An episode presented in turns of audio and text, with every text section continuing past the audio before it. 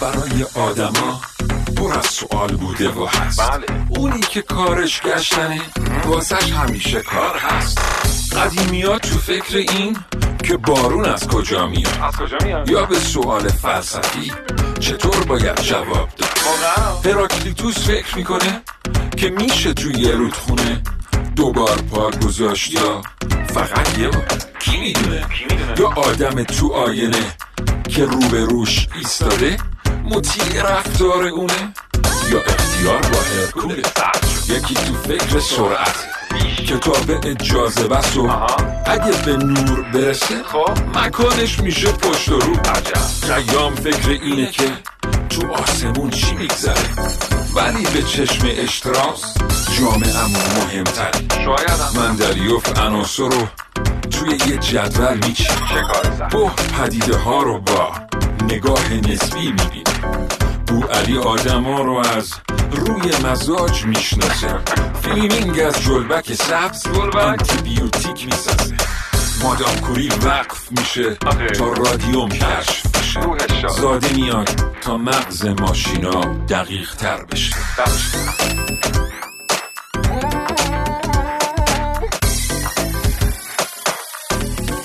زربین در روز شنبه 21 آذر ماه 346 هجری خورشیدی در این سرزمین کودکی به دنیا آمد که امروز اهالی ادب او را همتای مولانا و خیام و عرفا اندیشه های او را همسنگ اندیشه های حلاج بایزید و ابوالحسن خرقانی می دانند. کسی که بزرگانی چون ابن سینا او را به جان دوست داشتند و از او تأثیر می گرفتند. در این اپیزود با شما راجع به شیخ ابو سعید ابوالخیر صحبت می کنیم. من سیاوش اقدایی هستم و شما شنونده پادکست زربین هستید.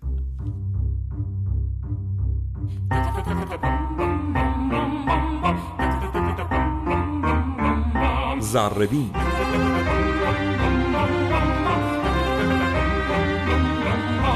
از طرف خودم و همه کسانی که به من کمک می‌کنن تا پادکست زربین به دست شما برسه از شما تشکر می‌کنم. به خاطر اینکه در این چند هفته گذشته لطف کردید پادکست رو شنیدید نقد کردید به ما کمک کردید نقاط ضعف خودمون رو بشناسیم و از همه اینا مهمتر به ما دلگرمی دادید تا این مسیر رو ادامه بدیم. در میان قسمت هایی که به شما تقدیم شد استقبال شنوندگان از زربین با موضوع عبید زاکانی برای ما شگفت انگیز بود.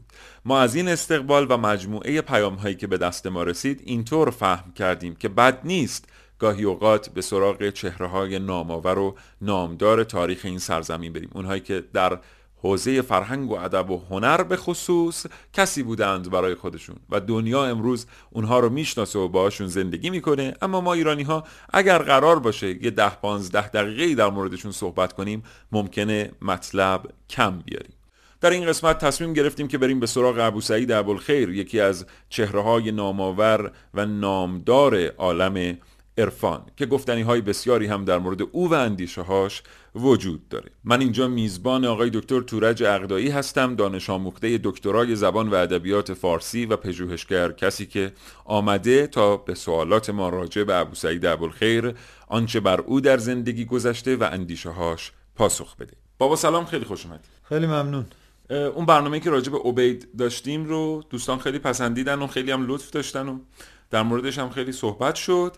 و ما که اصلا مصمم بودیم راجع به سری شخصیت های مهم در تاریخ ادبیات و عرفان صحبت بکنیم حالا این قسمت داریم در مورد ابو سعید ابوالخیر صحبت می‌کنیم که خودمون خیلی دوستش داریم و خیلی هم گفتنی در موردش وجود داره.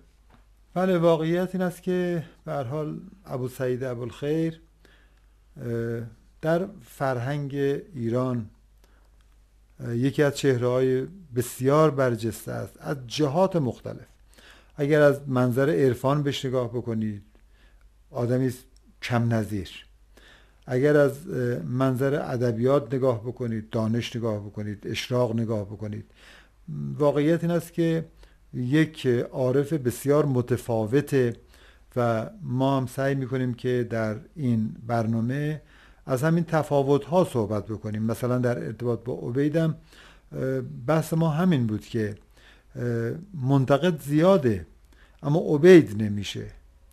یا ارزم بزرگ شما شاعر زیاده ولی مثلا حافظ نمیشه. ما می‌خوایم در حقیقت یک چنین چیزهایی رو مطرح پس اینجا ما راجع به تفاوت‌های ابو سعید ابوالخیر صحبت صحبت می‌کنیم با. دیگر ساکنین عالم عرفان. بله با عرفای دیگری که شاید از جهت نام کمتر از ابو سعید نباشند ولی در عمل و وقتی که به عمق و ژرفای این مسئله نگاه می‌کنیم واقعیت این است که ابو سعید یک مسیر دیگری رو طی می‌کنه که امروز بعد از هزار اند سال شاید مثلا هزار سال تقریبا نزدیک به هزار سال می‌بینیم که تأثیری که او بر جریانهای عرفانی و فرهنگی ایران گذاشته با اون آدمهایی که خیلی رسمی خانقاه داشتن در باب عرفان صحبت کردن در باب عرفان کتاب نوشتن. مثل حلاج مثل ابوالحسن خرقانی مثل بایزید اینا بستامی. بزرگ ها اینا بزرگانن من می‌خوام بگم که ابو سعید در حقیقت دنباله کار اونها رو گرفته. منظورم از اون چیزی که گفتم مثلا ابوالقاسم قشیری بود مثلا. بله. یا ارزم بزرگ شما ابو علی دقاق مثلا در نیشابور. ببینن خیلی خانقاهدار رسمی بودن و بسیار آدم تو خانقاهاشون رفت آمد می‌کرد. اما هیچ کدومشون اونقدر که ابو سعید روی مردم و روی عرفان تاثیر گذاشت تأثیری نگذاشتن.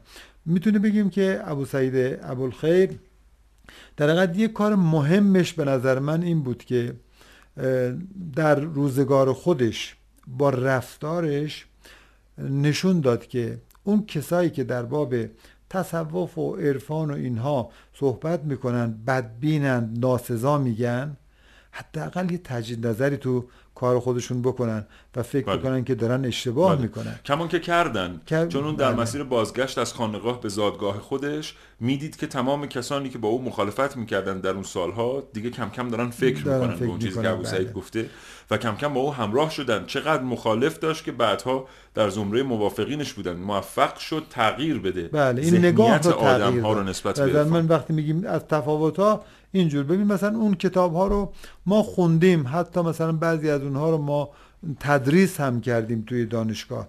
اما واقعیت این است که اون کتاب ها فقط یک عرفان کلاسیک رو می آموزند به دانشجوی ما.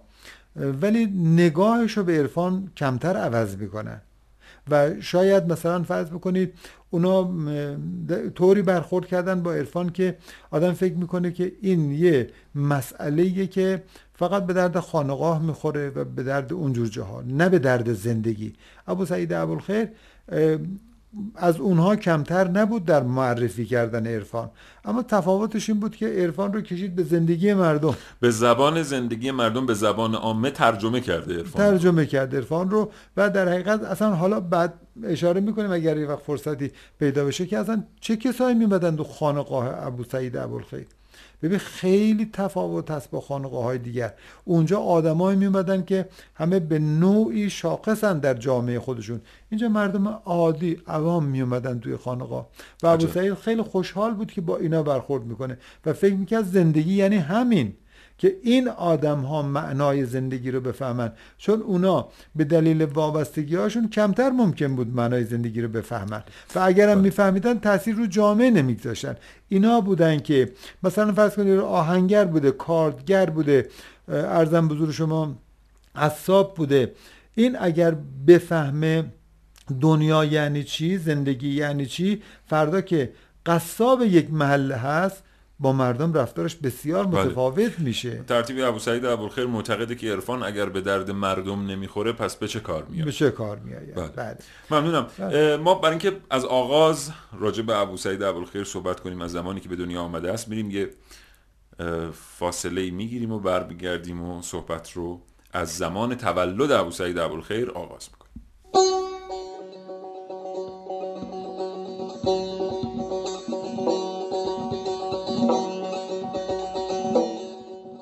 وقتی به تاریخ ادبیات فارسی نگاه می‌کنیم به اسم بزرگانی برمیخوریم که در شعر، عرفان و تصوف حرفای زیادی برای گفتن دارند.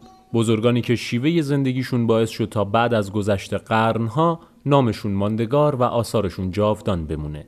اما نکته حائز اهمیت در این بین استفاده صحیح به جا و استادانه برخی از این بزرگان از زبان تنزه. چرا که تنز و استفاده از ادبیات تنز ابزاری قدرتمند برای اصلاح جامعه است اما جالبه بدونید که یکی از مشخصه های مهم ابو سعید استفاده گسترده از تنز برای انتقاد از اعمال و رفتار طبقات مختلف جامعه است و بسیاری ابو سعید را از آغازگران تنز انتقادی و اجتماعی می‌دونند.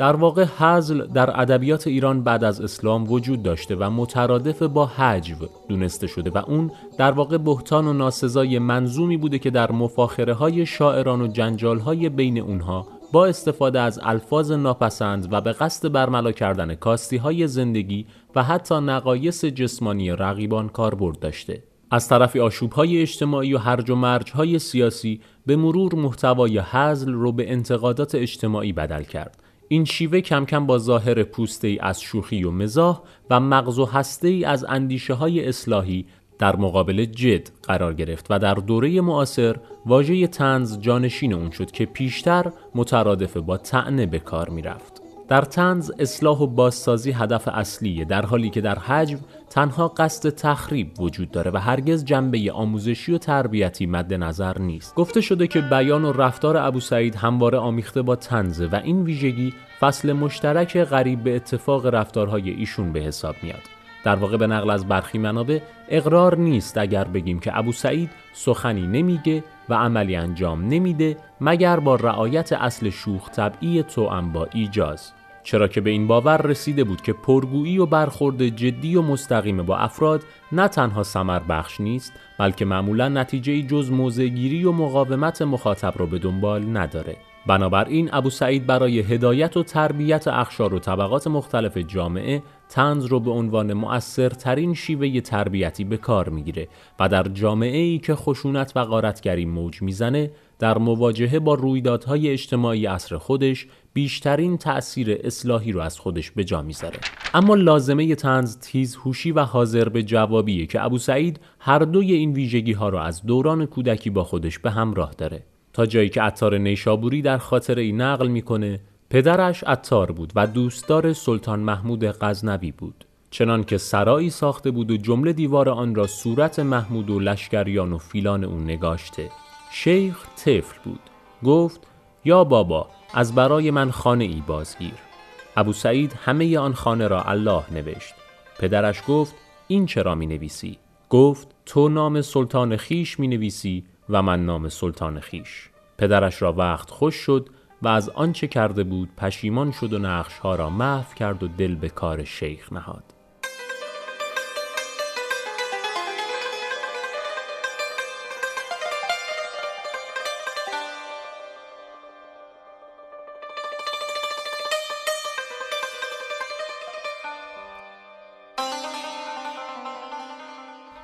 شما شنونده پادکست زربین هستید و ما داریم با شما راجع به ابو سعید ابوالخیر صحبت می‌کنیم. آقای دکتر تورج عقدایی پدر من دانش آموخته زبان و ادبیات فارسی هم اینجا میهمان ما هستند اگر دوست دارید با ما مکاتبه بکنید از طریق پست الکترونیک این کار ممکنه. آدرس ما هست pr@zarrebincast.ir و تقریبا در تمام پیام رسان ها و شبکه های اجتماعی آدرس ما همین عبارت ذره کست می‌تونید کانال ما رو در تلگرام پیدا کنید در اینستاگرام پیدا کنید و همینطور در توییتر. بریم ببینیم که از زمانی که به دنیا آمد ابو سعید ابوالخیر بر او چه گذشته. شنبه 21 آذر ماه 346 هجری خورشیدی به دنیا آمد. بله حالا شما خیلی دقیق راجع به این مسئله صحبت می‌کنید. اما واقعیت این است که بسیاری از محققان با این دقت صحبت نمی کنن همین مقدار که ما بدونیم در چه سالی به دنیا آمده است به همون هم راضی هستیم. برای اینکه همونجور که در باب عبیدم صحبت کردیم دیدید که اینها عموما از زندگیشون اطلاعات بسیار کمی در دست بله. هست. در مورد... من فقط یه نکته رو بگم. این چیزی که من گفتم یعنی شنبه 21 آذر ماه 346 هجری خورشیدی از کتابی آمده با عنوان رباعیات ابو سعید ابوالخیر خیام بابا تاهر که آقای جهانگیر منصور گردآوری کردند. بله بعضی ها دقت می‌کنن سعی می‌کنن حتی روز رو هم پیدا بکنن همچنان که شما گفتید برحال در اون منبع آمده است. اما در منابع دیگر همون قدر که سالش هم برای ما تعیین بشه خب کفایت می‌کنه. ما حداقل بدونیم که در چه روزگاری زندگی می‌کرده. ابو سعید اسمش فضل الله بوده. البته شاید این شیوه شیوه خوشایند نیست که ما این شکلی کسی رو معرفی کنیم اما در این حدش فکر می‌کنم لازم هست. ما بیشتر می‌خوام راجع به اندیشه های صحبت بکنیم. بله. راجع به عمل کرده بله. صحبت بکنیم. ولی این مقدار رو هم بایستی مخاطبان ما بدونن. اسمش فضل الله است اسم پدرش احمده و بین سالهای 357 تا 440 زندگی کرده یعنی حدود 83 سال زیسته است در این اواخر سده چهارم و اوایل سده پنجم. بله یعنی بله. میشه نویسنده و شاعر قرن چهارم و پنجم. بله. بله. حال زادگاهش مهنه یا میهنه بوده که امروز در ترکمنستانه. بله. ترکمنستان شوروی. یعنی حالا به عنوان یکی از جمهوری استقلال یافته البته در روزگار ما در بله. حال بله دیگه از شوروی که دیگه خیلی وقت جدا شدن دیگه بله, بله. شده. الان یک جمهوری بله. مستقل جدا شده از شوروی. یه جایی بین سرخس و ابیورد. درسته. یه شهرکی هم الان اونجاست در ترکمنستان. بله. بنابراین با انوری ابیوردی اون شاعر بزرگ زبان فارسی هم کمابیش همشهری بوده است. ارزم بزرگ شما با خواجه عبدالله انصاری هم که از همون مناطق همین جور و البته نه اون هروی بوده در بله. هرات بوده البته. با اینا هم همشهری بوده. در حال در اون شهر زیسته ازدواج کرده. دوبار هم معروفه که ازدواج کرده و دو دختر و سه پسر هم داشته که اتفاقا در باب اولاد و احفاد و بازماندگان او.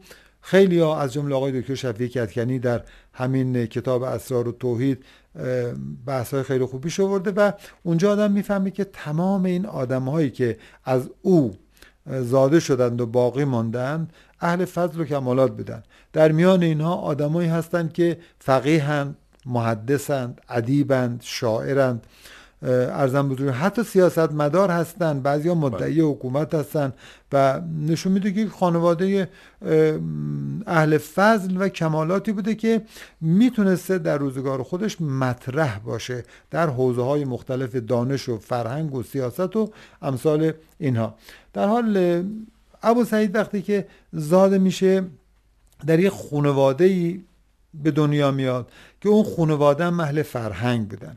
از کودکی با قرآن اون سلفتی پیدا می‌کنه در نزد پدرش و بعد حتی برای خوندن قرآن استادانی هم دارند که معرفی هم شدن در, در تاریخ خاص اسم اینها. میره اونجا قرآن می‌خونه.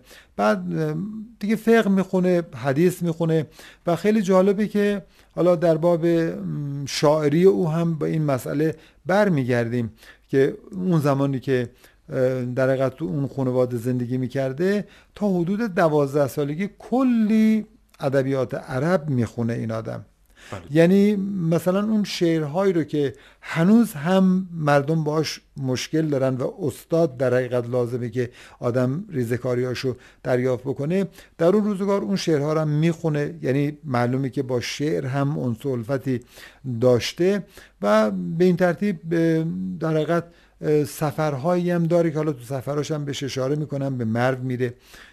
خود شافعی مذهبه ولی کار جالبی که اون روز اتفاق افتاده من نمی‌دونم حالا او این کار رو می‌کرده یا اصلا این رسم بوده که مذهب ها رو تطبیق می‌دادن با هم. چهار تا مذهب هنفی و هنولی و مالکی و شافعی رو تطبیق می‌دادن به عنوان مذهب های تطبیقی.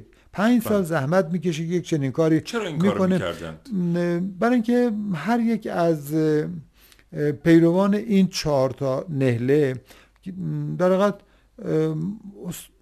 پیشروان اینها معتقد بودن که این یکی بهتر از اون دیگری بله. مثل همه مذاهب دیگر بنابراین اونایی که تابع یکی از این مذهب ها می شدن می‌خواستن بدونن واقعا چرا اون ادعا می‌کنه که مثلا مالکی ادعا می‌کنه که بهتر از شافعیه. یک چنین در حقیقت تطبیق مذهبی وجود داشته. پنج سال ظاهرا طول می‌کشه تا او یک چنین کار رو انجام میده. در این حال که مثلا پنج سال هم فقه خونده بوده یعنی استاد این کار هم شده بوده می‌خواسته بدونه که چرا این که پدرانش انتخاب کردن؟ چون مذهب در حقیقت انتخاب می شده بله. و ما پیروی می کردیم دیگه بخواسته بدونه که حالا این چه تفاوتی بین این شافعی مذهب ها با مثلا هنبلی مذهب ها می‌تونسته وجود داشته؟ یک چنین کاری هم به حال در یک روزگاری کرده. یعنی بله. فقه تطبیقی در حقیقت خونده بوده. در همین سالها که تقریبا میشه گفت که دوران جوانی او هست یعنی می‌رسه به هول هوش 20 سالگی گزارش به خانقاه میافته. اتفاقا یکی از چیزهایی که من می‌خواستم از شما بپرسم همینه. ما در میان کسانی که نامآوران عالم عرفان در ایران هستند کمتر داریم که فقیه بوده باشند و بعد آمده باشند به خانقاه. معمولا یک مقاومتی در میان فقها وجود داشته است راجع به خانقاه. و می‌بینیم که این در مورد ابو سعید ابوالخیر برعکسه.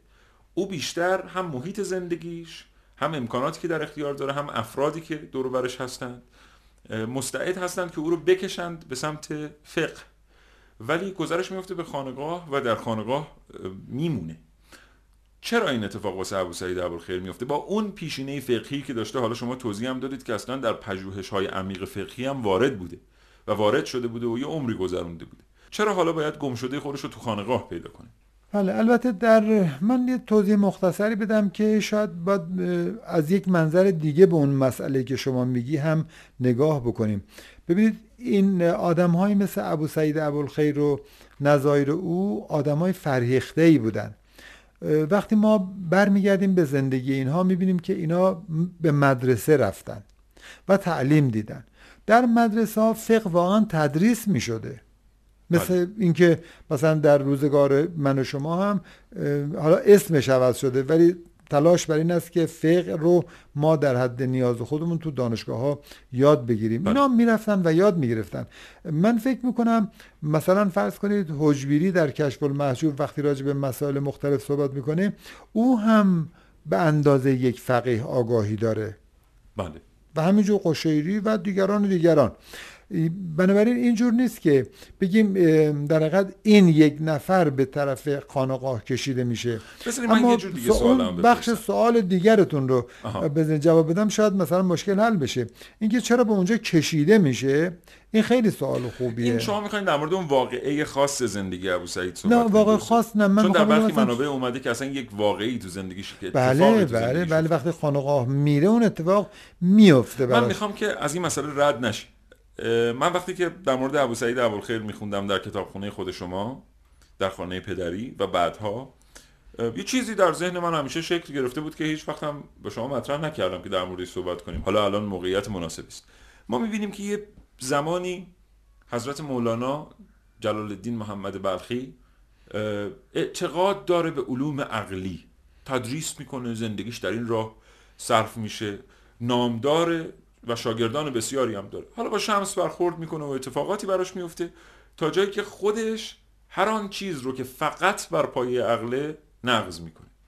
ما در منابع داریم که یه جایی ابو سعید ابوالخیر در دیدار با شیخ رئیس میگه و بعدا هم به شیخ رئیس می‌نویسه که مبادا بر مباحث معقول اعتماد کنی. این همون ابو سعید ابوالخیره که حداقل یک و نیم دهه پیش از این زندگیش رو صرف کرده برای مباحث معقول.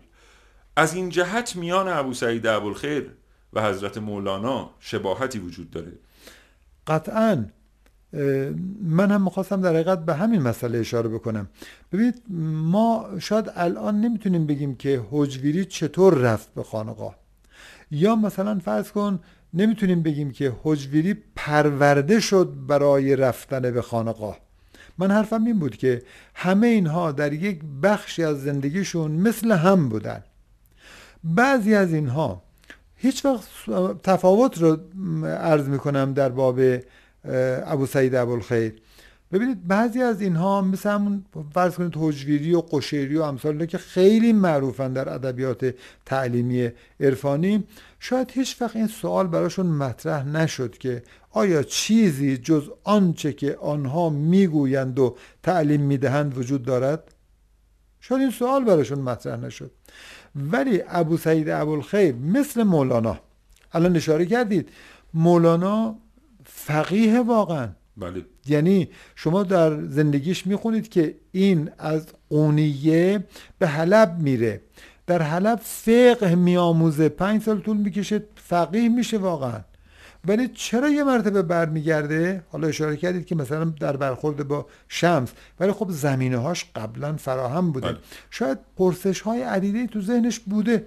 ابو سعید هم همینجور وقتی که اینا رو میخونده شاید به این فکر هم میافتاده که آیا جز آنچه که این مذاهب میگند وجود داره که آدم رو سعادتمند بکنه. اصلا میشه گفت که آدم از طرق دیگری بره و در حقیقت به همون جایی برسه که همه مردم فکر می‌کنن سعادت بشر در اونجا تأمین میشه. من حرفم این است که اون آدما شاید اصلا پرسش براشون مطرح نبوده. می‌دونید رو همین کلمه تکیه بکنیم. پرسش. ما وقتی نمی‌پرسیم چه جوابی میابیم وقتی که درد درمانی است چه کسی قرار است ما را درمان کند؟ طبیب ما این درد مسیحا رو- دم آره. است و مشفع. لیک چو درد در تو نبیند چرا دوا بکند؟ بکند؟ بله واقعا. ببینید درد داشته دیگه. یعنی فکر می‌کرده که میشه از راه های دیگری هم به اون چیزی که بشر قرار است برسد برسه. و این بستری میشه برای اون تحول. ببین شما خود عطار رو هم نگاه کن که حالا چون بحث ابو سعید هست می‌تونید بگید که عطار اساسا تو سلسله عرفان خودش رو مطرح می‌کنه که سلسله ابو سعید ابوالخیره. همون سلسله بایزید همون سلسله منصور حلاج. در این در حقیقت ابو سعید از اونها می‌گیره پخته می‌کنه در اختیار بعدی ها می‌ذاره که همین عطار و مولانا باشن. خب خود عطار رو هم شما دیدید که حالا ممکنه افسانه به نظر بیاد ولی واقعیت این است که او تحول حال پیدا کرده. یعنی از اون چیزی که آموخته بوده برگشته به سراغ چیزی که فکر می‌کرده بهتر می‌تونه او رو یاری بکنه در رسیدن به سعادت بشری. بله. و عرفان در حقیقت کارش این بوده. اینا بنابراین بسترش فراهم بوده برای بوسعید و همین بستر باعث میشه که وقتی میره خانقاه در عرض کردم هولوش 20 تا 21 و 22 سالگی میره اه، خانقاه پیر ابوالفضل. و در اونجاست که تحت تاثیر حرفای این پیر قرار می‌گیره. چه بسا حرفهای این پیر رو با آنچه که در اون مدرسه ها که حافظ هم ازش فرار می‌کنه بله. مقایسه می‌کنه و به این نتیجه می‌رسه که اینجا هم یک حقیقتی وجود داره و یک راه دیگر برای کشف حقیقت که همون اشراق بوده باشه. در حالی که اونا به اشراق اصلا اعتقاد نداشتن. همونجور که الان شما اشاره کردید چرا ابو سعید به ابو علی سینا میگه که به اون راه اعتماد نکن؟ یا به شیخ بله. رئیس بله شاید ابو علی سینا بله. دیگه بله. چرا به اون این حرف رو می‌زنه ببینید الان هم تو دنیای مدرن کنونی شما می‌تونید این رو واقعا دریابید اگر ما باز هم تابع قوانین علمی باشیم نمی‌تونیم جهان رو تغییر بدیم جهان رو تمام دانشمندانی تغییر دادند که گذشته از اون علم و منطقی که ذهنشون رو اشغال کرده قادرند از طریق اشراق و تخیل چیزهای تازه تر رو هم حدس بزنن کشف بکنن. یا به عبارت دیگه شاید به یه جمله بهتر ما فقط نمی‌تونیم بر پایه دانسته ها و بله. دانش و علم دنیا رو تغییر بدیم. تمام کسانی که چیز جدیدی اختراع کردند یا چیزی به علوم قبلی افزودن کسانی بودن که اون چیز رو اول در تخیل خودشون ساختند و بعد تونستند اون رو بیارن و تبدیلش بکنن به زبان علم ترجمهش بکنن یا به زبان فناوری ترجمهش بکنن. و شما معتقدین که ابو سعید ابوالخیر امثال کاری. خیام و مولانا کسانی بودند که چیزی به عرفان افزودند. بله. اصلا ببینید فرانکل معتقده که ما تو دنیا زندگی می‌کنیم. باید حتما یه چیزی هم به دنیا اضافه کنیم. افزودن بر جهان. بله. خب ببینید یه بدبستان بین من و دنیا هست. من از دنیا چی گرفتم تا الان؟ و چی به دنیا دادم؟ یعنی اگر من فقط مصرف کننده باشم انسان نیستم. باید یک چیزی بهش اضافه بکنم تا بتونم اون لقب انسان رو بله. هم با خودم یدک بکشم. همه اینایی که راجبشون صحبت می‌کنیم چیزی به جهان افزودن اگر مثلا علم رو یک ابزاری برای معیشت شما بدونید خیلی عالیه. یعنی ما با علم واقعا توانستیم قوانین رو کشف کنیم که این قوانین زندگی ما رو تغییر میده به سود بله. ما هست همه اینها هست. اما آیا قرار ما فقط این مقدار در علم باقی بمونیم؟ یعنی فقط این سود رو ببریم یا نه؟ باید چیزی هم بیافزاییم بر- این علم که آیندگان ما هم استفاده کنن چون هر چقدر داریم جلوتر میریم می‌بینید که تفاوت روزگار و علم و اینها داره هی خودش رو بیشتر بله. نشون میده. ابو سعید و امثال او واقعا می‌تونیم بگیم که یک چنین کاری کردن. پس بسترش فراهم بود خب. روزی که رفت به اون خانقاه. ما برگردیم به سوالمون برای اینکه این بحث رو همینجا تموم کنیم و بریم سراغ ورود ابو سعید ابوالخیر به خانقاه. همه این بحث از اونجا آغاز شد که من از شما پرسیدم که آیا شباهتی میان ابو سعید ابوالخیر و حضرت مولانا وجود داره به خاطر اینکه او معتقد بود تماما به علوم عقلی و از یک جایی به بعد به واسطه برخورد با شمس تبریزی انکار کرد پیشینه خودش رو و گفت که این تمام آنچه که باید باشه نیست. پس به این نتیجه رسیدیم که ابو سعید ابوالخیر هم چنین منش و رویه‌ای در زندگی داشت. او که یه مدتی روی پژوهش تطبیقی مذاهب کار کرده بود و اساسا معتقد بوده به علوم عقلی. حالا می‌بینیم که به ابن سینا میگه که پایبند نباش به این چیزی که بر پای علوم عقلیه. چیز دیگری رو پیدا می‌کنه که فکر می‌کنه ارجح است بر علوم عقلی. این یک نقطه عطف در زندگی اوست یک تغییر اساسی در زندگی اوست. اما بریم یه بخشی رو بشنویم برگردیم. بیایم و در مورد ورود ابو سعید ابوالخیر به خانقاه صحبت بکنیم. اینکه چه اتفاقی در خانقاه میفته که اون ابو سعید قبلی رو به قربانگاه می‌بره به ترتیبی و چه اتفاقی میفته که اون ابو سعید قبلی میسوزه و از خاکسترش این ابو سعید ابوالخیر که امروز ما راجع بهش صحبت می‌کنیم متولد میشه.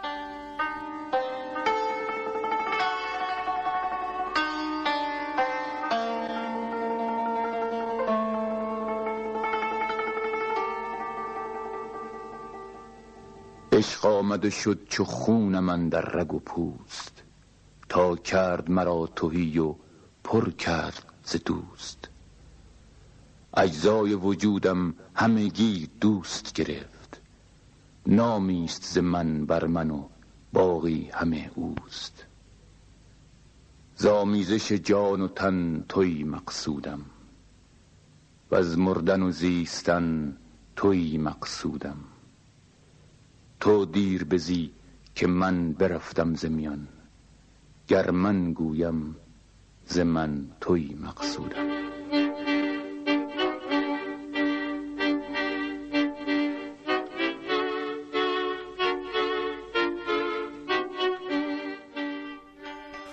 از همراهی شما سپاسگزارم. همچنان راجع به ابو سعید ابوالخیر صحبت می‌کنیم و دکتر تورج عقدایی اینجا میهمان ماست. خب آقای دکتر عقدایی ورود ابو سعید ابوالخیر به خانقاه. قبل از این بحث که کمابیش مقدماتشو گفتم بذار اول به اون دو تا مسئله که باقی ماند در اونجا بحث به حساب علم و اشراق و اینها. به دو تا نمونه کوتاه من بسنده بکنم که بهتر دریابیم که مسئله از چه قراره. کدوم مسئله رو میگی؟ همون مسئله که الان می‌خوایم بهش اشاره بکنیم که این در خانقاه دریافت که علوم ظاهری رو بذاره کنار و بره به دنبال علوم اشراقی و معرفت در حقیقت. علم رو بله، رها بکنه بله. بره سراغ معرفت. بله. خب در ارتباط با مولانا و دیگران هم همین اتفاق قبلا افتاده بوده. عطار هم همینجور دیگران هم همینجور دو تا مسئله رو بهش توجه بکنیم. یکی این که از مولانا نقل بکنیم که پای استدلالیان چوبین بود بله. پای استدلالیان چوبین بود؟ فلسفیت کور شود نور از او آره. دور شود گر تو بخواهی. چرا چوبینه؟ چرا این استدلال یه چنین وضعیتی پیدا می‌کنه؟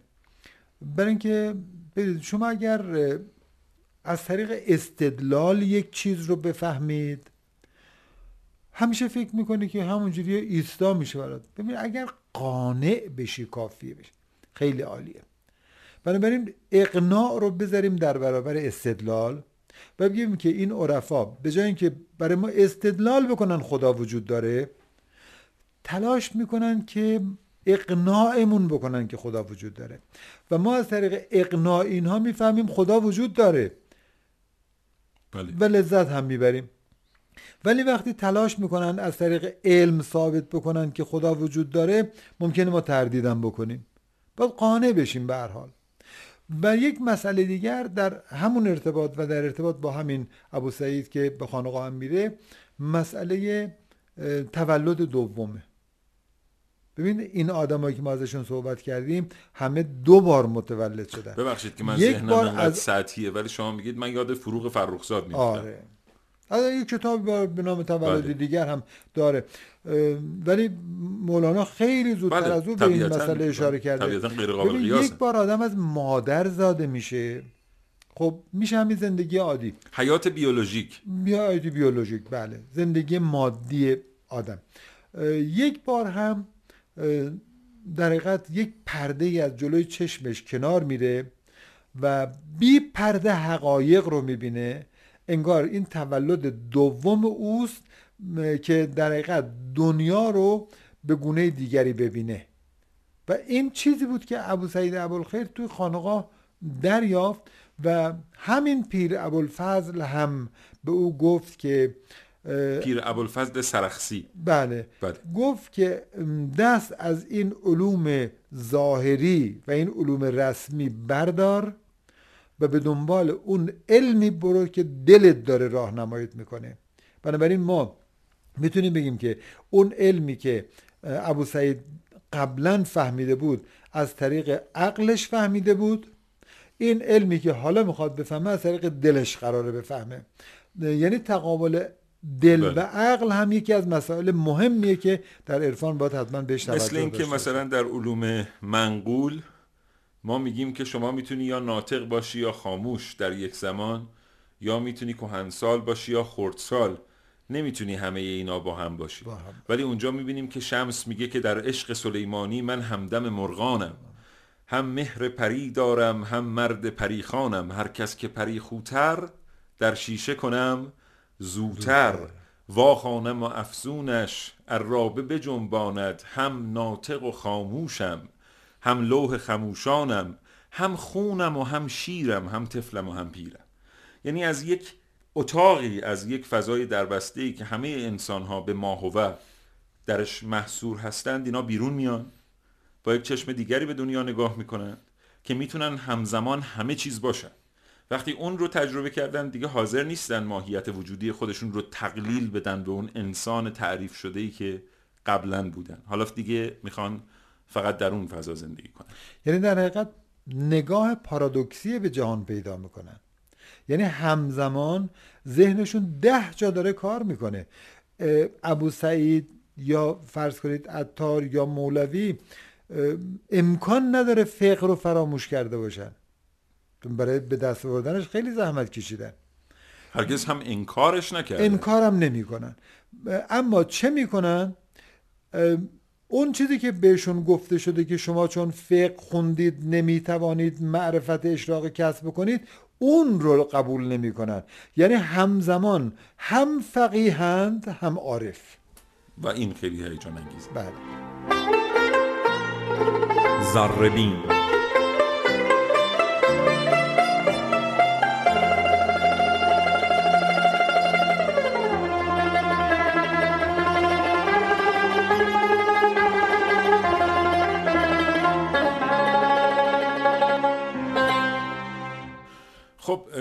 این برنامه راجع به ابو سعید ابوالخیره. ما قرار راجع به ورودش به خانقاه صحبت کنیم. من همه اینا رو می‌دونم و در این حال بابت این زیادگویی های خودم از کسانی که صدای ما رو میشنون عذرخواهی می‌کنم. ولی یه سوالی می‌خوام از شما بپرسم. شما در مورد مولانا صحبت کردید. پای استدلالیون چوبین بود و اینها. و ما هم همینجا اشاره بکنم که ارادت بی حد و حصری به حضرت مولانا داریم. شما بهترین کتابتون به زم من و خیلی های دیگر روانشناسی کمال در مصنوی معنوی است. ما اصلا با مولانا بزرگ شدیم و به خاطر همین اصلا از ما جدا ناپذیره. اینقدر بهش ارادت داریم. اما سوال من اینه که یه جایی مولانا میگه که پای استدلالیون چوبین بود. اون طرف من خوندم که فلسفیک کور شود. ولی خود مولانا فیلسوفه یه جاهایی. بله. این اختلافه. این یه پارادوکس در شخصیت مولانا نیست آیا؟ بله ببینید مولانا به یک اعتباری فیلسوف نیست اما به دلیل تفکرش می‌تونیم بگیم که فلسفه اندیشه. و این بسیار جالبه.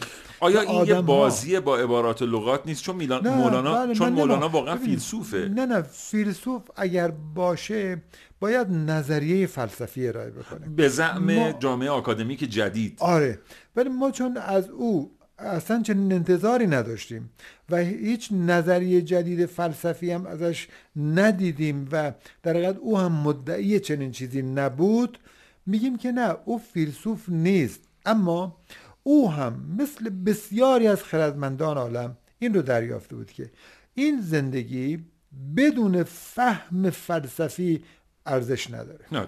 حالا ادامه این بحث رو اجازه بدید بذاریم واسه برنامه دیگر که در باب خود حضرت مولانا است. چون واقعا ممکنه که شنوندگان ما علاقمند نباشند به اینکه ما اینقدر از موضوعی به موضوع دیگر میپریم و بعد دور برمیگردیم. ورود ابو سعید ابوالخیر به خانقاه. حالا من کوتاه بکنم. همونجور که عرض کردم مهمترین بحث در اینجا همان است که او اولا نگیم که ابو سعید مثلا در حدود 20 سالگی رفت به خانقاه. چرا؟ برای اینکه تو تاریخ هست. که پدر مولانا خودش خانقاهی بوده بله. می‌رفته به خانقاه و ابو پدر ببخشید ابو سعید من بله. ظاهرا مولانا البته پدر مولانا هم بوده همچنین بله بله. بله بله, ما بله. بله. نه پدر ابو سعید منظورم بله. بود او رو می برده به خانقاه این از پنج شیش سالگی تقریبا با پدرش به خانقاه می‌رفته نه اینکه ناآشنا به اون محیط بوده باشه بله. ولی بعد از اینکه میاد بیرون و میره اون دانش ها رو کسب می‌کنه تو اون سالهایی که دوران نوجوانیش هست و میره به خانقاه همونجور که عرض کردم اونجا این مسئله براش مطرح میشه که آیا می شود از منظر دیگری هم به حقیقت و به جهان نگریست پیر ابوالفضل به او کمک می‌کنه میگه که ببین این علوم ظاهر خود چون خودش هم به حال یه خانقاهی بوده و در حقیقت عارف بوده همین پیر ابوالفضل. شاید اینا رو پشت سر گذاشته ولی اونقدر مثل ابو سعید نتونسته پرواز بکنه. یا شجاعت و در قدرت بیانش اونقدر نبوده که مثل او در تاریخ جاودانه بشه. اما اینا رو احساس کرده بوده. همینقدر هم منتقل می‌کنه به ابو سعید و بهش میگه که اگر می‌خوای توفیقی پیدا بکنی دست از این علوم ظاهری بردار. این علوم ظاهری علوم مدرسی آدم رو به جایی نمیرسونه. برو دنبال اون چیزی که دلت بهت میگه یعنی اون فهم دیگر از هستی شناسی که ابو سعید اتفاقا رها می‌کنه اون رو و از اون به بعد دیگه عملا به دنبال اون دانش نمیره و میاد این طرف. اما اگر ما امروز میگیم که ابو سعید به عنوان یک شخصیت و یک چهره عرفانی این برجستگی ها رو داره بدون تردید به خاطر اون تعلیم و تربیت پایه‌ایه که او در یک روزگاری از سر گذرانه این بسیار مهمه. من این رو از این جهت میگم که همین مخاطبان ما امروز این رو بدونن که فکر نکنن مدرسه ها و دانشگاه ها با توجه به همه مشکلاتی که درشون هست چیزی به آدم ها یاد نمیدن. اینا پایه ها رو به آدم میدن. این خود آدم هست که بعدها تصمیم می‌گیره بر اساس این پایه ها همون زندگی رو ادامه بده که اونا بهش تعلیم میدن. خب اون یک مسیره. یا نه؟ این پایه ها بهش کمک می‌کنند که فهم دیگری هم از زندگی پیدا بکنه. همون چیزی که ابو سعید بهش دست یافت و همون رو در حقیقت دنبال کرد. یه مثالی رو من می‌زنم اگه مثال من غلطه شما اصلاح کنید. مثل این میمونه که در سرودن شعر اونهایی تونستند ساختارهای جدید و وارز عروض کنن که عروض رو خوب بلد بودن. بله. مثل اینکه اونهایی تونستند در سینما کارهای جدید بکنن که سینمای کلاسیک رو به خوبی یاد گرفته بودن. اصول به تصویر کشیدن رو به خوبی یاد گرفته بودن. اون چه در کتاب ها بوده. حالا چیز جدیدی به اون افزودن. یعنی این تفکر که یک دوره ای هم شاید مثلا در دهه های 1980 1990 یه مدتی باب شد و بعد هم از میان رفت که کتاب نخونیم که بتونیم درست فکر کنیم. فیلم نبینیم که بتونیم فیلم متفاوت بسازیم. شعر نخونیم که بتونیم شعر متفاوت بگیم و مرد این در اوایل سال 2000 به خاطر اینکه نتونست مخاطبان خودش رو نگه داره چون پیدا کرده بود آنارشیستی بود به حال یک آنارشی درش وجود داشت و موفق شده بود. نتونست نگه داره مخاطبان خودش رو به همین دلیل بود. اینکه اون درس مدرسی رو به قول شما مدرسی درستی یا مدرسی؟ چون مدرسه مفعل... میگیم نسبت به مدرسه میگیم ما در فارسی ولی مفعل دیگه آره. جایی که یک فعلی اتفاق میفته پس مدرسه پس مدرسی درسته محل تدریس مدرسه بله, بله. درسته و مدرسی ما درسته از مدرسه میگیم بله. بله. نسبت به او را میگیم مدرسی بله ولی شاید مدرسی درست درستش بر اساس بله. ادبیات عرب مدرسی است بله. بنابراین اون علم مدرسی رو می‌دونستند تا اینکه بعدا تونستن تغییری درش ایجاد کنن. بسیار پس ابو سعید ابوالخیر آنچه از قبل آموخته بوده رو دوست داشته بهش اعتقاد داشته برش پایبند بوده که تونسته تغییری ایجاد بکنه. بله. اما این اتفاقی که میگن در خانقاه براش میفته چیه؟ همون تحول حاله. مثل چیزی که برای عطار اتفاق میفته مثل چیزی که برای مولانا اتفاق میفته مثل چیزی که برای حجویری اتفاق نمیافته مثل چیزی که برای قشیری اتفاق میفته مثل چیزی که برای ناصر خسرو میگند یا خودش بله میگه بله که در خواب بله اتفاق میفته بله حداقل او به اون خواب استناد می‌کنه و واقعا تغییر حالش رو نشون میده. هرچند که معلوم نیست اون خواب یک رویداد سیاسی بوده باشه اگر هم حتی بگیم که اون خواب رو به خاطر بعضی از مسائل سیاسی مطرح کرد که بتونه از اون محیط فرار بکنه نمی‌تونیم انکار بکنیم که در او بستر مناسبی برای تغییر به وجود آمده بود. بابا واقعا به نظر ناصر خسرو اون خواب دیده؟ ببین اون در یک خفقانی تو اون شرایط بوده. اون باید یه راهی پیدا می‌کرده که سرشو آره. نبرن از اون دربارم بزنه بیرون بتونه اون سفر رو آغاز آره. بکنه. به نظرت هوشمندانه ترین روش آره. این نبوده که صبح بیاد بگه من خواب دیدم؟ خواب دیدن خطر نداره. اما سریح مطرح کردن خطر داره. این پاسخ شماست. یعنی به این نتیجه رسیده که اگه بگم خواب دیدم سر بله. منو زیر آب نخواهند کرد. ولی اگه بیام بگم بابا من نمی‌خوام دیگه اینجا بمونم. آره. اجازه بدید من برم مثلا دنبال اندیشه های خود. من نمی‌خوام اینجا بمونم من چون با جریان های زیرزمینی فرقه اسماعیلی آشنا شدم و به یک حقیقت دیگری پی بردم نمی‌تونم صریحا به شما بگم که من اسماعیلی شدم. بنابراین خواب می‌بینه و فرار می‌کنه. پس معتقدی واقعا شاید اون خواب ندیده. نه من قطعا نمی‌تونم بگم که اون خواب رو ندیده. چرا؟ برای اینکه ببین من و شما هم اگر با یک اندیشه تأثیر گذار بخوابیم شاید واقعا خواب اون رو ببینیم در شب. حالا اینو من از اینجا گفتم که یه شبی شما خاطرتون هست. آقای دکتر ثروتیان میهمان ما بودن. فکر کنم یه چند هفته قبل از فوتشون بود. بله خدا رحمتشون کنه. من این سوال از آقای دکتر ثروتیان پرسیدم اون شب. گفتم که خب آقای دکتر ثروتیان یه زندگی خیلی پرفراز و نشیبی داشتن. از نظر اعتقادی حداقل. از ایشون پرسیدم که آیا به نظر تو واقعا ناصر خسرو اون خواب رو دیده؟ یا خیلی آدم باهوشی بوده؟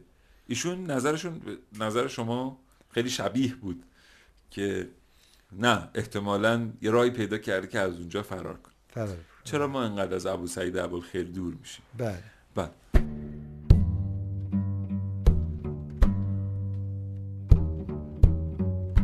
بیشترین تعاریفی که عرفا از فنا کردن شبیه به همه. میشه در یک جمله گفت فنا بریدن و دل کندن از همه آویخته ها تعلقات و حتی توهی شدن از خوده. ابو سعید ابوالخیر در عرفان ایرانی همون مقام رو داره که حافظ در قلمرو شعر فارسی. هر دو تن دو نقطه کمال و گلچین کننده مجموعه زیبایی ها و ارزش های پیش از خودشونن. و اونچه در طول چهار قرن نخستین عرفان ایرانی وجود داشته در رفتار و گفتار ابو سعید خلاصه و گلچین شده.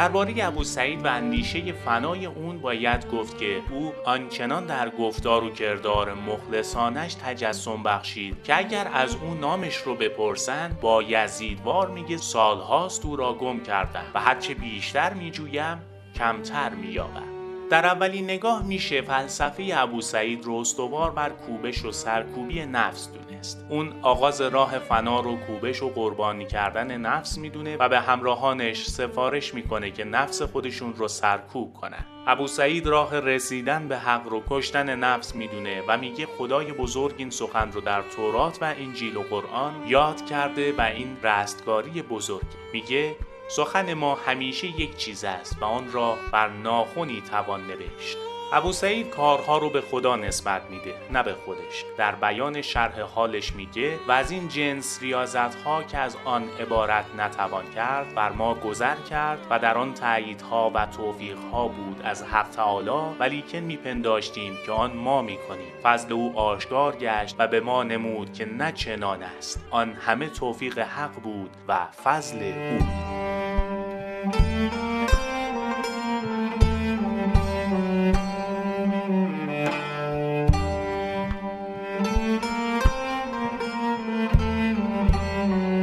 با توجه به همین فناست که او تاریکی و ظلمت هستی خودش رو ناچیز می‌کنه و همه کارها رو فضل و نظر عنایت خدا می‌دونه. او اختیارش رو به حق سپرده و خودش رو بی اختیار می‌دونه و کراماتی رو هم که از او سر می‌زنه به خدا نسبت میده و میگه کرامات در حالت بی اختیاری از او سر می‌زنه.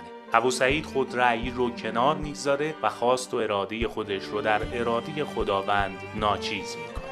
با این طلب ابو سعید قدم در راهی گذاشت که متقدمین پیش از او این راه رو پیموده بودند.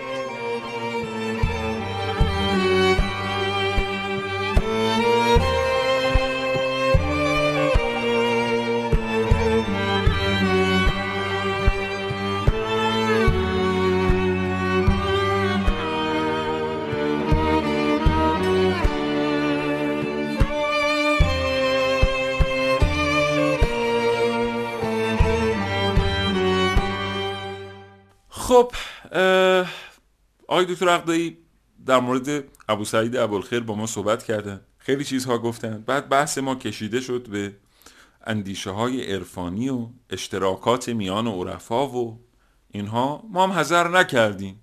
یعنی اگر یه جایی بحث تدایی کرد اندیشه های مولانا رو برای ما در مورد مولانا صحبت کردیم در مورد خیام صحبت کردیم و اینها رو هم از این برنامه خارج نخواهیم کرد. حتما می‌ذاریم بمونه به خاطر اینکه اختزاعات بحث بوده و امیدواریم که برای شما هم مفید باشه. اما بریم سراغ یک سری سوالات من از آقای دکتر عقدایی من بابا می‌خوام یه چیزی بخونم برای شما که شما قطعا بارها بارها خوندین. بعد یه سوالی بپرسم درباره این متن. میگن که یه اتفاقی افتاد در دیدار ابو علی سینا و ابو سعید ابوالخیر. این چنین نوردن ماجرا رو. گفتن که خاجه بو علی سینا با شیخ در خانه شد و در خانه فراز کردند. و سه شبانه روز با یکدیگر بودند و به خلوت سخن می گفتند که کس ندانست و نیز به نزدیک ایشان در نیامد مگر کسی که اجازت دادند و جز به نماز جماعت بیرون نیامدند. بعد از سه شبانه روز خاجه بو علی برفت. شاگردان از خاجه بوالی پرسیدند که شیخ را چگونه یافتی؟ گفت هرچه من می‌دانم او می‌بیند. و متصوفه و مریدان شیخ چون به نزدیک شیخ در آمدند شیخ همون ابو سعید ابوالخیره از شیخ پرسیدند که ای شیخ بو علی را چون یافتی؟ گفت هرچه ما می‌بینیم او می‌داند. حالا یه سوال اینجا مطرح میشه که یعنی چی که ابو علی سینا میگه هرچه ما می‌دانیم او می‌بیند. تفاوت بین دانستن و دیدن چی؟ بله. اتفاقا باید رو همون دوتا کلمه تکیه بکنیم دانستن و دیدن. اگر عمیقتر به مسئله نگاه بکنی در اولا دو تا فلسفه رو روی هم دیگه است. یکی فلسفه مشایی ابن سینا یکی فلسفه اشراقی ابو سعید ابوالخیر. و یکی دیگه که میگم تکیه بکنید رو همون دیدن و دانستن دانستن علمه دیدن اشراقه یعنی ما در حقیقت داریم راجع به دو تا معرفت صحبت می‌کنیم. حالا اینکه ابو سعید و بو علی همدیگر رو دیده باشن و واقعا به این ترتیب در یک اتاق نشسته باشن و دو سه روز طول کشیده باشه همین سند ما همین کتاب اسرار و توحیده ولی در آثار ابو سعید هم اشاراتی هست به نامه های ابو سعید به بله. به به شیخ ابن سینا. بله. خب این نشون دهنده این است که اگر هم همدیگر رو ندیده باشن با همین مکاتبات رو داشتن. چون معاصر بودن به حالا کتاب تاریخ فلسفه و حکمت ایران بخشی از اینا رو چاپ کرده. بابا من یه دلیلی داشت که این پرسش رو برای پرسیدن انتخاب کردم. همونطور که همون شما گفتین. دیدن و دانستن بله. مهم من می‌خوام بگم که. چطور ممکنه طی سه روز گفتگوی ابو سعید ابوالخیر و ابن سینا اینها میان این دو فلسفه که اساسا ما انتظار داریم که افتراق داشته باشن. چطور اشتراکی پیدا کرده؟ همونجور که می‌بینی البته اشتراک پیدا نکردن همون دوتاشو مطرح کردن. نه نکته اینجاست که ابن سینا هرگز در تمام نامه هایی که به ابو سعید می نویسه دیدگاه های اون و زاویه دید او رو نقد نمی‌کنه و نفی نمی‌کنه. بله، درسته. پس حتما اشتراکی پیدا شده بله ببینید خود ابن سینا رو وقتی که احوالش رو می‌خونید و آثارش رو متوجه میشید که مثلا در نمت نهم اشاراتش اصلا مثل یک عارف صحبت می‌کنه یعنی معلومه که ابن سینا به عنوان یک دانشمند دریافته بوده که این قوانین علمی تمام حقایق رو برای آدم روشن نمی‌کنه ولی هرگز دیدگاه اشراقی نداشته ابن سینا. دیدگاه اشراقی نداشته اما خود این باور بسیار بسیار مهمه. یعنی معلوم میشه که هزار سال قبل ابن سینا مثل دانشمندای امروز در حقیقت به مسئله نگاه می‌کرده. می‌گفته نباید در حقیقت اه، اونچه رو که ما می‌دونیم قطعی تصور بکنیم. می‌تونه شکل دیگری هم وجود داشته باشه. و این نشون دهنده بزرگواری ابن سینا در علمه که اون روز تصور می‌کرده است که من چرا باید فکر بکنم که عقل من همه چیز رو در میابد و ممکنه که شهود من به اونجا نرسه؟ من برمیگردم به. سوالم. من برمیگردم به سوالم. اگر ابن سینا واقعا چنین فکر می‌کرده چرا اشراقی اندیش نبوده و نشده هرگز؟ و چرا کسی مثل ابو سعید ابوالخیر رو این چنین توصیف می‌کنه زمینه های تعلیم و تربیت اینها رو بهش نگاه بکنیم. متوجه میشیم که ابن سینا اساسا برای یک عارف شدن تربیت نشده بوده. نکته اینجاست که ما در توصیف ابن سینا راجع به ابو سعید ابوالخیر می‌بینیم که صحبت صحبت دانسته هاست. حتما در اون سه روزی که این دو کنار هم نشستن و با هم صحبت کردند ابن سینا راجع به چیزهایی صحبت نکرده که نمی‌دانسته یا براش انتظایی به نظر می‌رسیده. او در مورد دانسته صحبت کرده اما در نهایت به این نتیجه رسیده آنچه را او می‌دونه ابو سعید ابوالخیر می‌بینه. و ابو سعید این دیدن یعنی چی؟ یعنی تو دنیای اشراق. امروز ما حالا یعنی تو دنیای فهم امروز ما. کسانی که شنونده ما هستن ممکنه این سوال براشون پیش بیاد که این دیدن برای عرفا آیا دیدن آینده بوده؟ آیا دیدن نه، نامعلومات بوده؟ آیا اینها می‌تونستند به جای ابن سینا دارویی تجویز بکنن دیگران مصرف کنن و بیماریشون رفع بشه؟ چون می‌دیدند. اون چرا ابن سینا می‌دونسته؟ ولی واقعیت اینه که از دیدگاه خود عرفا هم این نیست. پس چیه؟ ببینید کاری که ابن سینا می کرده و به همون هم شهره شده بحث یک روابط علت و معلولی بوده. خب بین پدیده ها یک علت و معلول رو تشخیص می‌داده و این یعنی همون علم در حقیقت. ولی ممکنه شما بدون اینکه نه ابن سینا باشید حالا نه بو سعید بعضی وقتا در تصور خودت در تخیل خودت حالا من نمی‌خوام خیلی دور برم و بگم در توهم خودت و شاید اینم می‌تونه مهم بوده باشه شما در توهم در به, معن... به اون معنایی که در انگاره عرفانی در داره حقیقت. در انگاره آره. عرفانی توهم دور پروازانه نه توهم در حقیقت انگاره. امروزی حالا. میگم اونجا هم نریم ببین شما خودتون بین دو تا پدیده که اتفاق افتاده و مثلا من به عنوان محقق رو بررسی می‌کنم و میگم که این مسئله معلول این علته و می‌خوام به شما ثابت بکنم که چنین چیزی هست. ولی شما ممکنه خودت بدونید که اصلا به این روابط علت و معلولی این پدیده توجه کرده باشی به این نتیجه رسیده باشی که بین این دوتا این رابطه وجود داشته. اصلا عالم هم نیستی شما. خب ببین این این یعنی همون اشراق. ببین ما وقتی یک مسئله رو بی پرده می‌بینیم نه اینکه می‌فهمیم بی پرده می‌بینیم در حقیقت داریم اشراقی اندیشی می‌کنیم. ولی وقتی یک پدیده رو می‌خوایم بر اساس ساختارهاش تحلیل بکنیم و بگیم که یک چیز معلول یک علت دیگر هست داریم در حقیقت علمی اندیشی می‌کنیم فلسفه اندیشی می‌کنیم. چون فلسفه اینا رو نمی‌تونه قبول کنه. یعنی نمیره سراغ این قضايا ولی مطمئن باشیم که بین فلسفه و عرفان ارتباط هایی وجود داره. یعنی نمی‌تونه بی ارتباط باشه. چرا؟ برای اینکه تمام این دو تا مسئله هر چقدر که شما بینش مرز قائل بشی باید توجه داشته باشی که از یک آدم صادر میشه.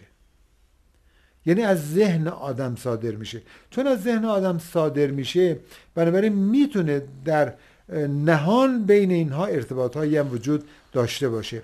و به این ترتیب در حقیقت اون چه که ابو سعید ابوالخیر در میابد یا به اون گونه که خودش میگه میگه ما می‌بینیم یعنی در حقیقت پرده ها رو از روی علت و معلول ها بر میدارند و ما اون رو که ابن سینا با تلاش بسیار از طریق روابط علمی می‌خواسته کشف کنه ما اینها رو فهمیدیم.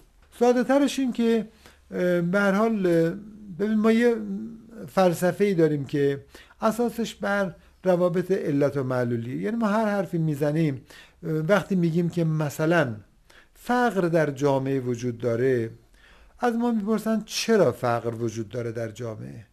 ما می‌خوایم بگیم که آقا جان ثروت درست توضیح نشده. یعنی فقر رو معلول عدم توزیع ثروت توزیع درست, ثروت بدونیم. بله. خب خب این یعنی یه کار علمی در حقیقت. اما شما نمی‌تونید تصور بکنید که یک خانواده که نه فیلسوفه نه دانشمنده نه هیچی صبح تا شب میره کار می‌کنه شبم گرسنه است.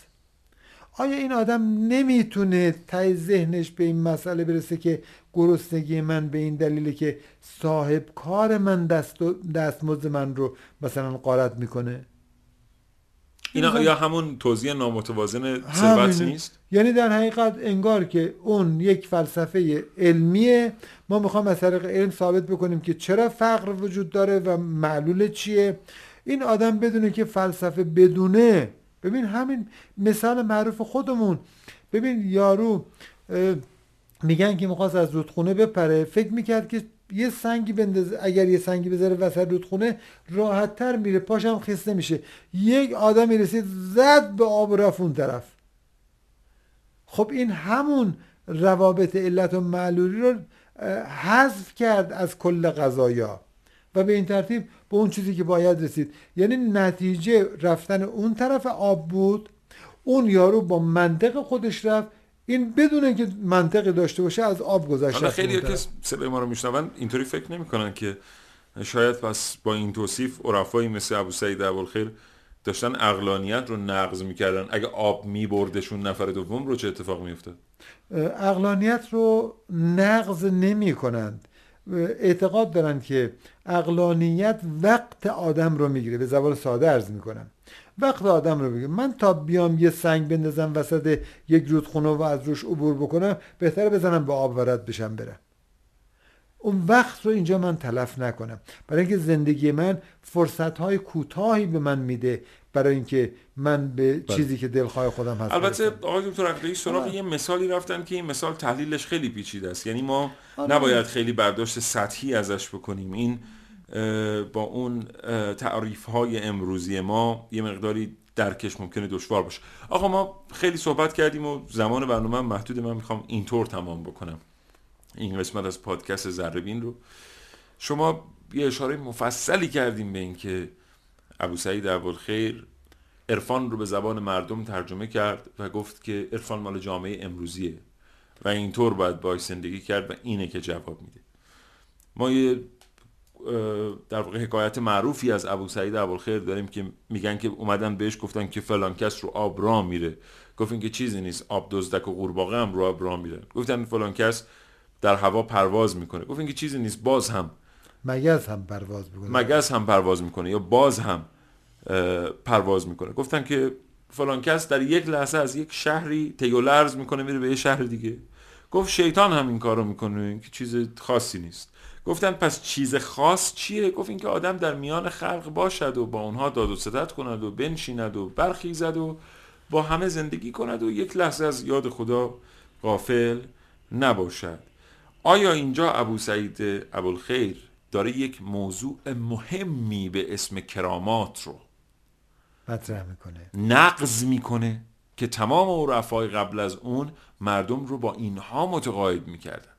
یعنی ما همین امروز هم در روزگار خودمون می‌بینیم که بعضی از فرق که البته خیلی وقتها هم منحرف شدند و اینها لامپ محتابی می‌خورن و روی خاکستر را میرن و اینها که مردم فکر بکنند اینها یه چیزی هستند و باید به اینها اقتدا کرد. می‌بینیم که ابو سعید اصلا فکر این چیزها نیست. آیا داره نقض می‌کنه این رو در مقابل کرامت به عنوان یک ابزار داره میسته یا چی؟ اولا روی آتش راه رفتن رو ما به چشم خودمون دیدیم. اونو که من خودم راه رفتم. دیگه. نه. سیاوش راه رفته دیگه در آتش در گلستان. پس اونو نمی‌تونیم نقضش بکنیم. ببین اون یک توانایی خاصه. چیه؟ نه من- یه توانایی خاصه. شما وقتی که تمرکز داری و در حقیقت به خودت القا می‌کنی که آتش نمی‌تواند تو را بسوزاند خب روی آتش راه میری و پاتم نمیسوزه در یک انگاره خب، عرفانی. آره. نه غیر عرفانی حتی.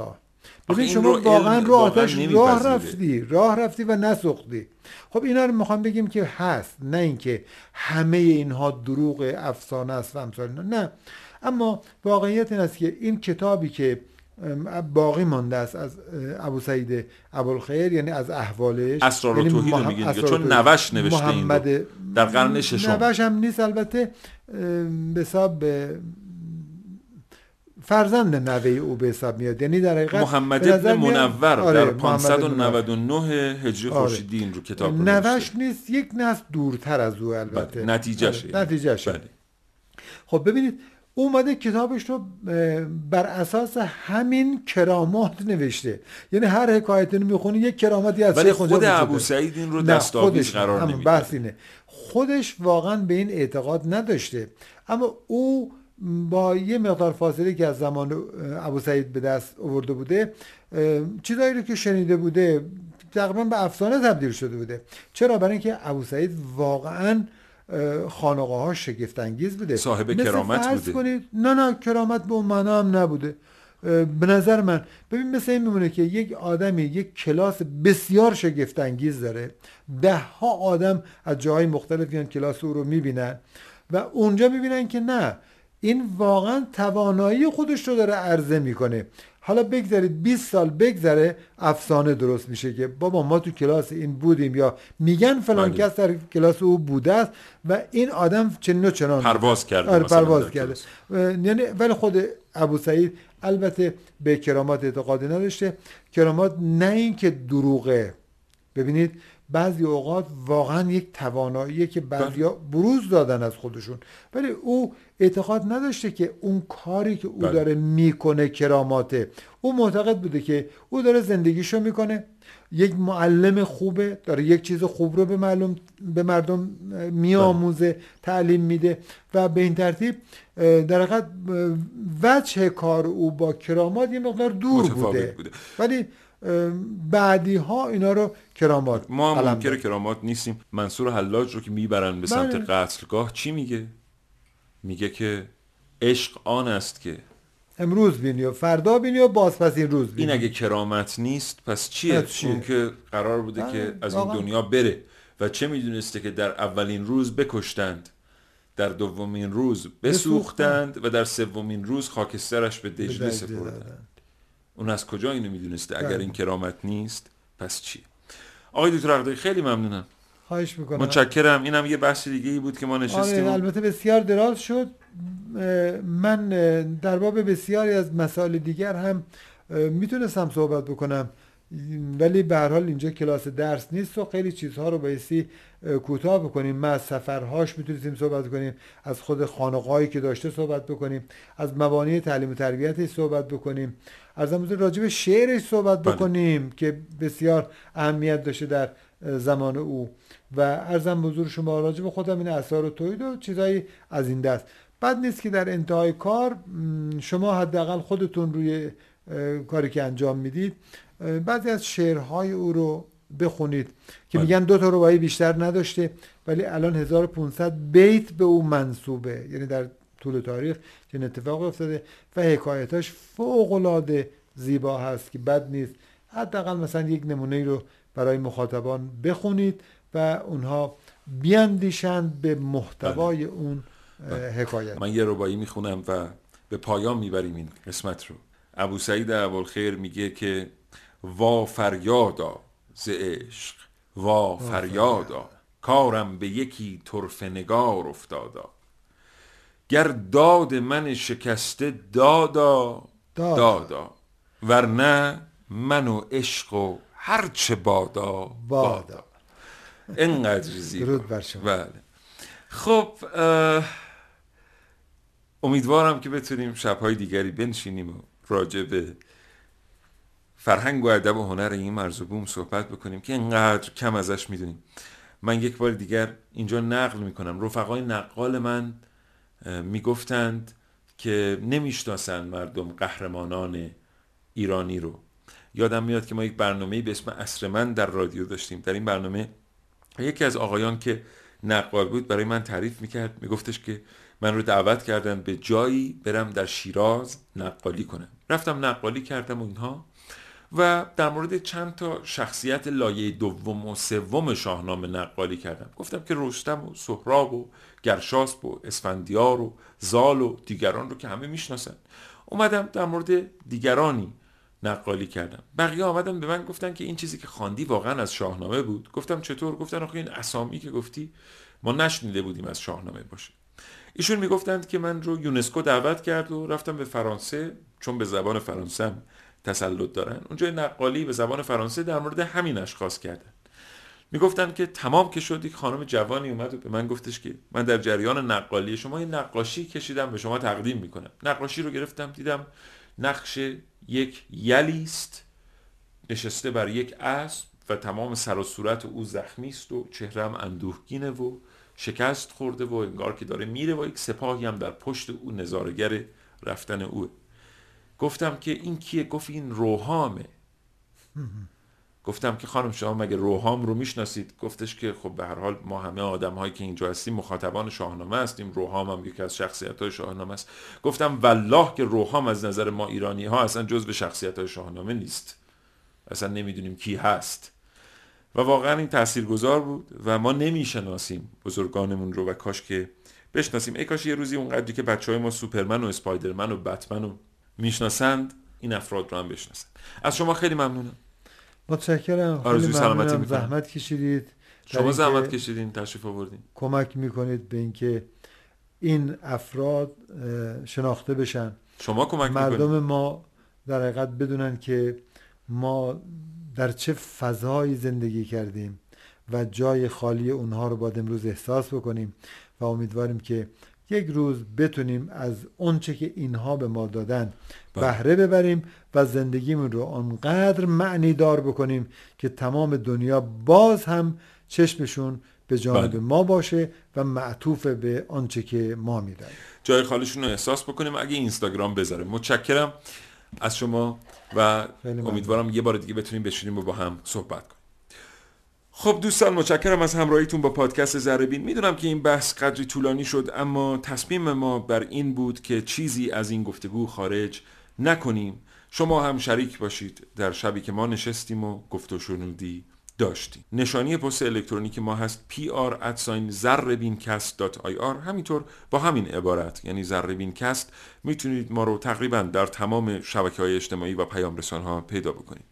از طریق کست باکس و اپل پادکست هم می‌تونید پادکست زربین رو بشنوید. از همراهیتون ممنونم. هر کجای این کشور پهناور هستید شاد و تندرست باشید. خدا نگهدار.